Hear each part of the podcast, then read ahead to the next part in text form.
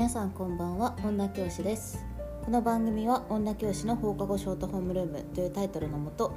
私現役の高校英語教師が教育業界について先生たちの働き方についてこれから立ち上げたいビジネスについてそして私の大好きなエロについて発信していくチャンネルです。はい、えー、水曜日ですね。皆さん今日もお疲れ様でした。はいえっ、ー、とね今日はちょっと違う感じで、えーと、お送りしようかなと思うんですけれども、まうんとまあ、いくつかトピック話したいテーマがですね、えーと、定まってきたので、うんとまあ、それらについて話していくんですけど何が違うかというと,、うん、とお酒を飲みながら配信しようかなと思います。ということで、えー、と今手元にあの缶チューハイがあるので開けていきます。ということで皆さん今日もお疲れ様でした。乾杯。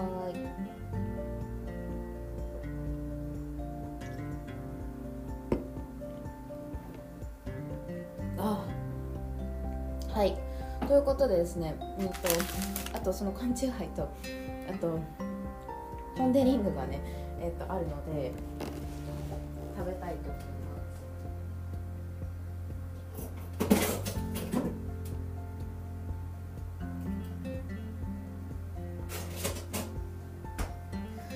今日ねなんかすごい暖かかったですよね。17度とか18度とかあったと思うんですけれどもあの昨日までねずっと雨降ってたじゃないですか。そう。だからね昨日までとは打って変わって本当にあったかいなと思いました天気も良かったしね。明日も明日からもしばらくずっと晴れてるみたいですね。来週もあったかいみたい。うん。ま、もうすぐ2月ですけどね。なんか2月って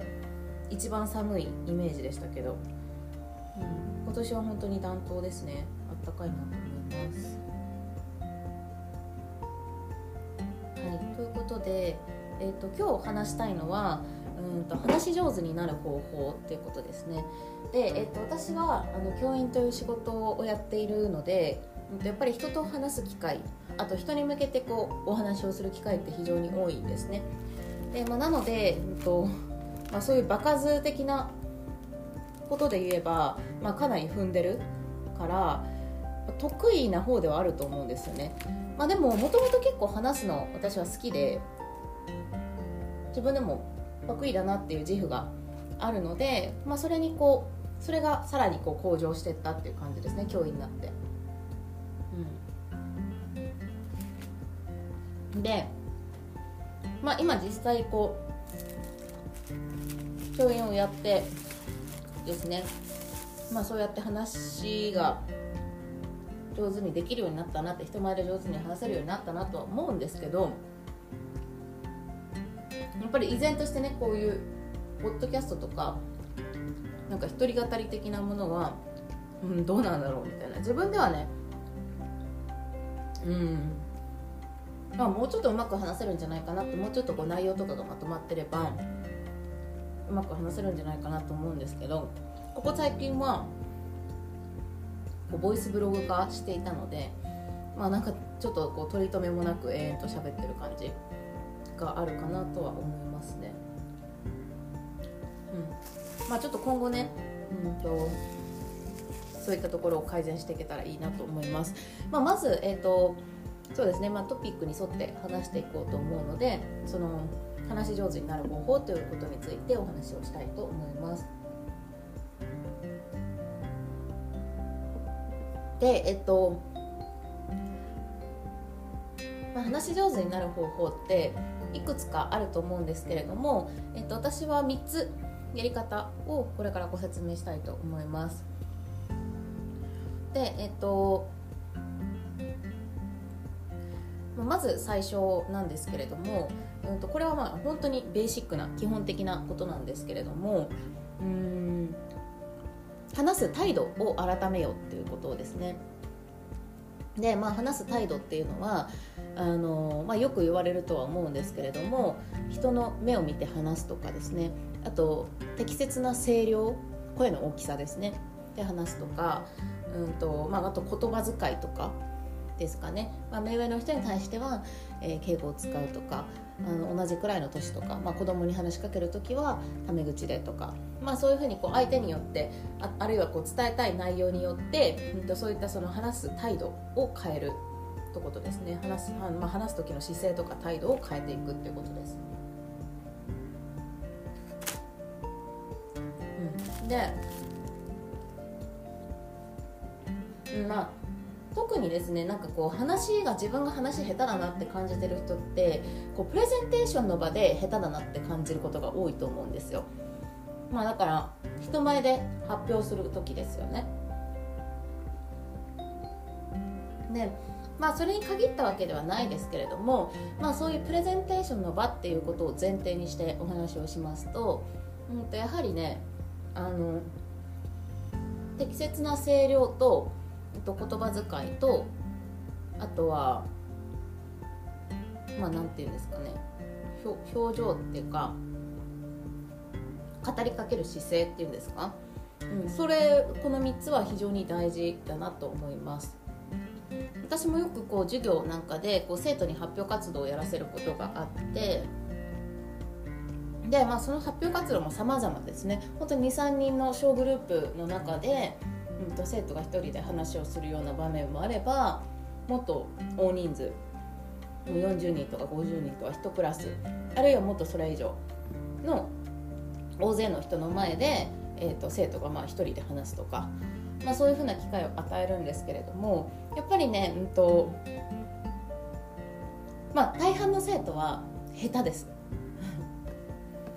うん、話すのが下手、うん、上手な子はほとんど見たことがないですねでやっぱりその下手な原因まあいろいろあるけれどもやっぱり一番手っ取り早く改善できそうなのはあの声量と話すこ、うん、話す話し方、まあ、話す態度話をする姿勢を変えることあとは、うんと、言葉遣い、うん、この3つを、まあ、意識するだけでだいぶ変わるんじゃないかなと思います。で、えっと、ちょっと具体的に説明をしていくとまず声量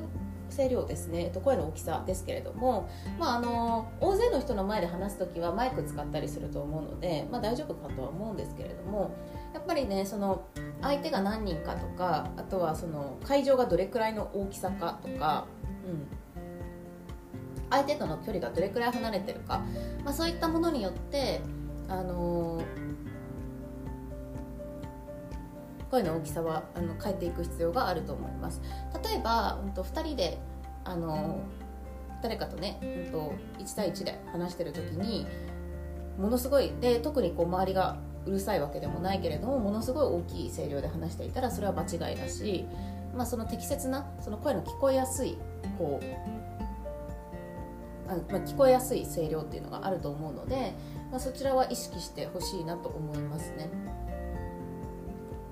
まあ、だけど私が、まあ、生徒とかに言ってるのは、まあ、基本的に、まあ、ある程度の大きさのある場所特に、まあまあ、教室くらいでも全然いいです。教室くらいの大きさの場所だったらあの結構もう自分の中で意識して大きめの声を出しなさいと言っています、うん。まあ、あの周りが本当にシーンとねちゃんとこう、耳をそば立てて聞いてくれればあの問題ないとは思うんだけれども基本的に聞こえないです。やっぱ人が大勢いるからあの音も吸収されちゃうしあの全然ねあの聞こえないからましてやなんか例えば日本語母語でね発表してるんだったらいいけども英語を使ったりしてる時なんてあの日本語じゃないわけですから当然自信もなくなるだろうし全然聞こえないですね。だからやっぱりあのある程度自分で意識して腹から声出せみたいなことは言います、うん。まあ、そこが改善されるだけでもだいぶ違うかなとは思います。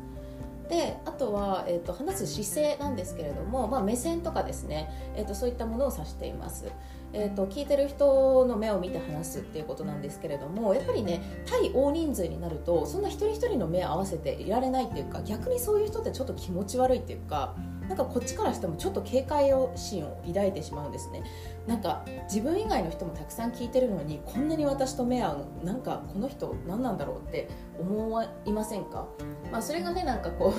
好きなミュージシャンとかだったらいいかもしれないけど、全然そうじゃなかったら、うん、なんかなってあのきっと多くの人が違和感を感じると思うんですけれども、まあ、そういう違和感をこう感じさせない程度にでもあなたたちにこう語りかけてるんですよっていうのが分かる程度に目線を合わせていった方がいいと思います、まあ、だからまあでもねといってもこうたくさんの人が聞いてる中でこう目線を1人ずつ合わせていくってすごく難しいことなんですよ。私も授業をしていて、うんと正直生徒とほとんど目線合ったことってないですね、まあ、生徒はなんかあのノートを書いてたりとかするからまあ当然かもしれないけどもそんなねこう、と、頻繁にこう目を合わせていくことようなことはしないです。ただ目線がちゃんとあなたたちの方を向いてるよっていうところを見てますね、まあ、というのがなんかそのまあちょうどだから例えば私であればその教室で授業をしていてあの教団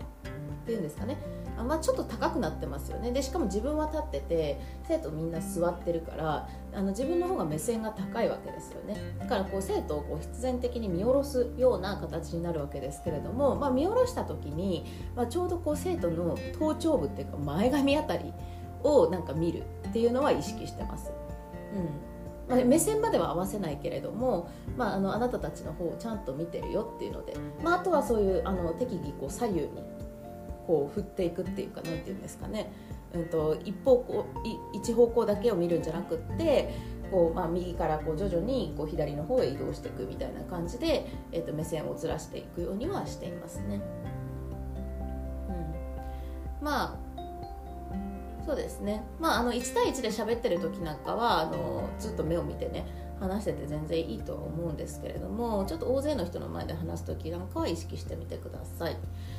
あとはうんと何？言葉遣いですけれども、まあ、これはうんとそうですね、まあ、プレゼンテーションの場だったら基本的に敬語がいいと思います、まあ、敬語がいいと思いますというか敬語ですべきだと思います、うん、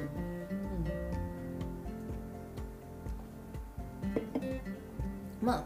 基本敬語だったら文句言ってくる人はいないかなとは思いますけどね、うん、でそうですね。まあ1対1で話す時とかはやっぱりまあ相手がどういう人かによってちょっとずつ言葉遣いを変えていく、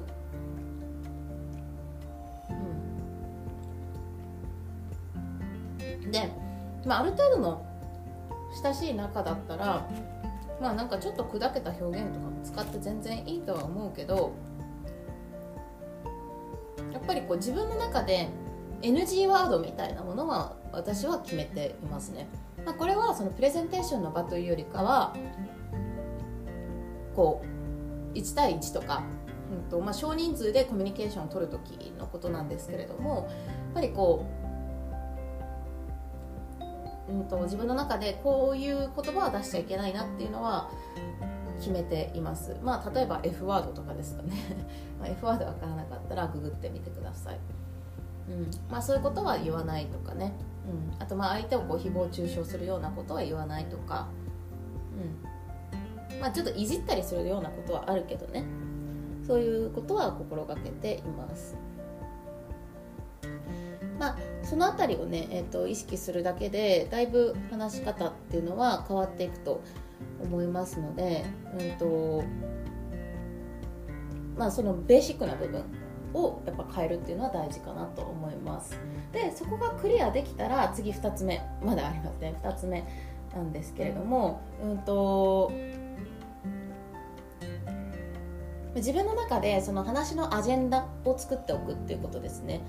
まあ、これは結構そういうプレゼンテーションとか一人語りあの私も今やってますけどもこういうふうな、えーと、ものの時に、えーと、役に立つ手法なんですけれども、うんと、私はねなんか頭の中で大カテゴリーと小カテゴリーっていうのを常に意識するようにしています。で、うん、と自分がまあ話したいことをざっくりまとめたものが大カテゴリーですね。で、えー、とそれの詳細が小カテゴリーっていうので、うん、と必ずこの大から小へもうちょっと具体的に言うと抽象から具体へっていう構造というか流れで話すようにはしていますね。まあ、例えば、えーと、今日も、うんと、話し方が上手になる、まあ、話が上手になる方法っていうテーマ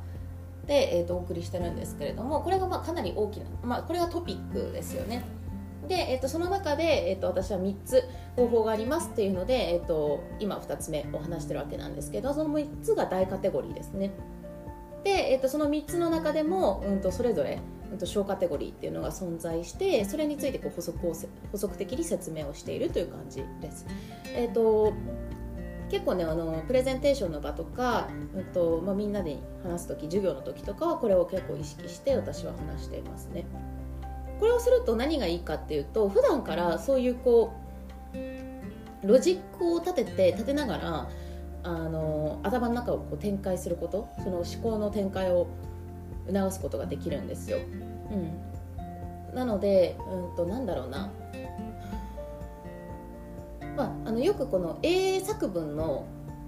書き方の指導の時にやるんですけれども、うんと、英語って基本的にその抽象具体っていう流れになってるわけじゃないですか。うん、で、えーと、例えば英作文だったら、うんと、イントロダクションと、まあ、真ん中に来るボディですねとコンクルージョン結論文っていうのがあってで、えーとまあ、イントロコンクルはまあ置いといてこのボディの中にですね123とかっていうふうにこう3つ、まあ、2つとか3つとか4つとかそういうカテゴリーがそれぞれあってそこにこう詳細な、えーと、情報をこうどんどん付随していく補足していくっていうの流れになってるわけなんですけれども。であとそうですね。あの、まあ、全体の作りとしてもイントロではまあちょっと具体的に言ってた時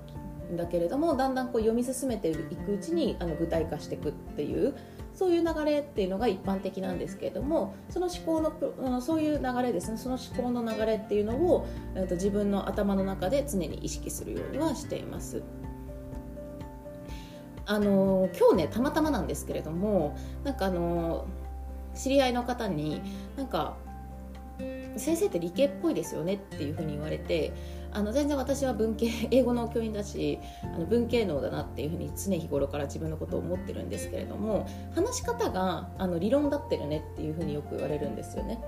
だから理系かと思ったって言われるんですけれどもそれ大変あの光栄なことで嬉しいなと思うけども 本当に当てはまってるのかなって疑問にも思いますね。うんまあ、だけれども、まあ、そういうちょっと理系的というかそういうあのロジックを立てて話を展開していくっていうのは意識した方がいいと思いますね。うんまあ、だから、えーとまあ、交渉の場とかだとなんか相手から求められるまで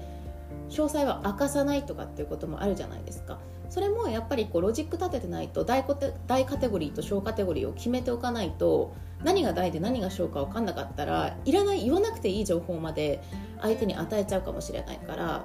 だからそういうのは、うんとまあ、ビジネスの場とかにおいても重要かなと思います。まあ、もちろん日頃ね、えー、と話す上でもうんと、別に相手にわざわざ伝えなくてもいい情報っていうのはたくさんありますから、まあ、円滑にコミュニケーションを進めるとか人間関係を築くっていう点でもあの常にこう自分の頭の中はロジカルにしておいた方がいいとは思います、まあ、難しいんですけれどもねなかなか。でもこれってある程度の慣れってできるんじゃないかなと思いますね。もしなんかそれがちょっと難しいなとかなんかついついダラダラ喋っちゃうっていう人はあのなんだろうこう数で区切っていくといいですね具体的に言うとうんと例えば、うんと、私ドーナツ好きなんだよねって、まあ、ちょっと今ドーナツ食べてるから言うんですけども私ドーナツ好きなんだよねっていうふうに、まあ、相手に話したとしてでまあ「へえなんで?」みたいなことを相手が聞いてくるとしますよね。まあ、そしたら「なんで?」って聞かれたら「うんなんか2つ理由があるんだけどね」みたいな感じでちょっとこれ極端な例ですよ。そんな日常会話でこんなわざわざ話したりしないですけれどもあのそういうふうにこう数で理由が2つあるよとか3つあるよとか、うん、自分のアイデアを出す時も2ついい案があるんだみたいな感じで、えー、と数でね区切ってく、うん、っていうのはいいかなと思いますね。うん。まあ、話してるうちにどんどん追加されるのは別にいいとは思うんですけどね。で最後3つ目。ですね。もう20分近く。話してるのでちょっとサクッと話し終わりたいと思うんですけど。3つ目がやっぱり練習あるのみというか場数を踏むというか。その量でカバーするしかないです。うん、やっぱりね、まあ、私ももともと話すの結構好きな方で得意な方だなと思ってたけどやっぱり教員になってからさらに得意になったしさらに好きになったので、まあ、そういう場面をたくさん設けて、まあ、数を踏んでいくっていうのは、うん、いいことじゃないかなとは思います。まあ、下手よりは上手い方ががぜんいいとは思うので。まあ、そういう練習をしてもいいんじゃないかなと思います。まあ、とは言ってもなかなかそういう機会って得られないよってそんな大勢の前でね話すような機会って得られないよっていう人におすすめしたいのがストーリーテリング、まあ、ナレーションの練習ですね。うん、で、うんとこれまあちょっと今後ねあの英語教育についても話したいと思うのでこの英語教育にも関わってくるんですけれども人が書いた文章でいいので音読をするんですよ。うん。まあ、音読というか朗読というかですね、うん、人が書いた文を、うん、読む、まあ、声に出して読むってことですね。そう。だから何でもいいんです。カテゴリーは何でもよくて小説でもいいし詩でもいいし歌の歌詞でもいいし、うん。まあ、何でもあの随筆エッセイとかそういうふうなものでもいいしなんかあのニュース記事でもいいしあの新聞の記事でもいいしもう何でもいいんですけれども、えーと人が書いたものを読む。これだけでも結構練習になりますね。まあ別にこれも上手にこうアナウンサーのように読めっていうわけじゃなくってあのどういうふうなところにこのうんとこの人返した人が伝えたいポイントっていうのが集まってるのかなとか、うん、そういうことを意識しながら読むとあここはちょっとじゃあ強調して大きめの声で読むとかちょっとゆっくりめに読んでみようとか。ここはまあ逆にそんなに重要でもないからさらっと流そうとか、まあ、そういうふうなのが自分なりに意識できるじゃないですか。でそうするとですねその他人の思考のプロセスっていうのが分かってくるんですよね。それを書いた人の思考プロセス。まあ、あの分かるというか予測でしかないんですけれどもあくまでね他人のことなので推測でしかないけれどもでもこの人ってこういうふうに考えてこの部分が重要でここを読者の人に伝えたいんだっていうのが分かると分かるようになるとですねやっぱり自分の思考のプロセスもそれにこう寄ってくるというかうんと完全に同じになるわけじゃないけれども、まあ、そういう思考のやり方があるんだっていうのを、まあ、知ることができる、でそれを自分のこう思考プロセスに生かすことができると思いますね、まあ、だから小説とかは非常にいいと思いますね。こうどこにこうポイントを置くのか。あとやっぱりそのセリフとかになると感情もそこに乗っかってきたりするのでその感情によって声色を変えるとか。まあなんか朗読劇みたいになっちゃうけども。こういうなんか練習、まあ、練習っていうかですねそういうことしてると結構、うんと、話すのもまあ話すのが上手くなるというよりかは話す前段階のその思考のプロセスが身につくっていう感じですかね。うん、ちょっと言いたいことが伝わってるかわからないんですけど。